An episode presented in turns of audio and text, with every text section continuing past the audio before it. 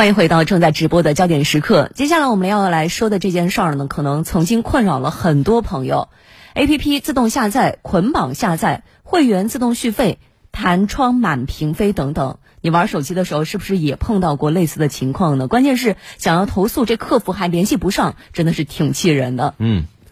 昨天工业和信息化部关于进一步提升移动互联网应用服务能力的通知对外发布。文件就明确提出了二十六条措施，对刚刚提到的这些乱象进行了规范。那么，从 App 的上架到下架，从安装到卸载，从使用到投诉，可以说能覆盖用户使用 App 过程中的整个链条。那么，对于这个通知，我们来听一下中国信息通信研究院总工程师魏然的解读。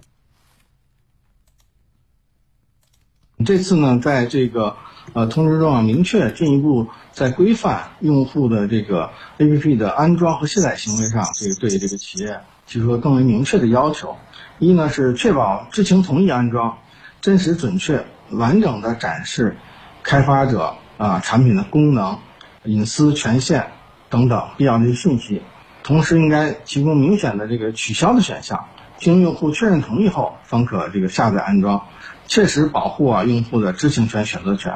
呃，要求我们的这个互联网企业不得通过偷梁换柱、强制捆绑、静默下载等方式欺骗、误导用户下载安装。在规范这个网页推荐下载中呢，也是要求在用户浏览页面内容时啊，未经用户同意或主动选择，不得自动或强制下载 APP，或以折叠显示、主动弹窗、频繁提示等方式强迫用户下载、打开 APP。对于我们规范这种呃强制下载呀。规范这种捆绑安装的行为啊，呃，有一个非常清晰的这种指南，在实践操作中，相信也会取得非常好的这种推动作用。打开 APP 摇一摇就可以获知周边的信息，参与交流互动，方便了用户。然而，这部分应用软件乱跳转的现象也给用户带来了很多的困扰。本次文件呢，也对于这一现象进行了规范。专家指出。这次标准制定，首先从技术上细化了相关参数设置，对摇一摇动作的设备加速度、转动角度、操作时间等一系列参考数值都做出了设定，确保在走路、乘车、拾起放下手机等日常场景中，App 信息窗口不会出现误触发而跳转。标准同时提出强化明示告知义务和保障用户选择权的要求。应向用户清晰明示要执行或触发的交互动作及结果预期。未经用户主动选择同意，不得强迫下载、安装、打开 APP，不得使用欺骗、误导用户的图片、文字和链接来进行页面跳转或使用第三方 APP。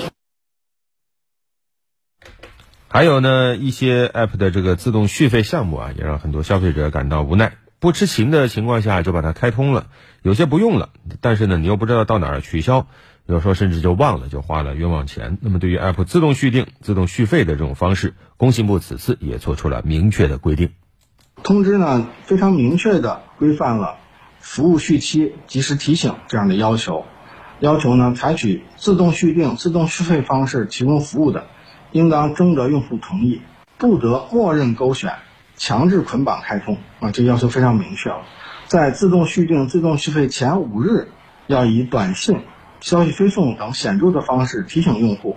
服务期间提供便捷的、随时的退订方式和自动续订、自动续费的取消途径。有这样的明确的规定，我相信在这个呃误导用户啊，这个在用户不知情的情况下就持续的续期扣费这种情况。也会大为的改观。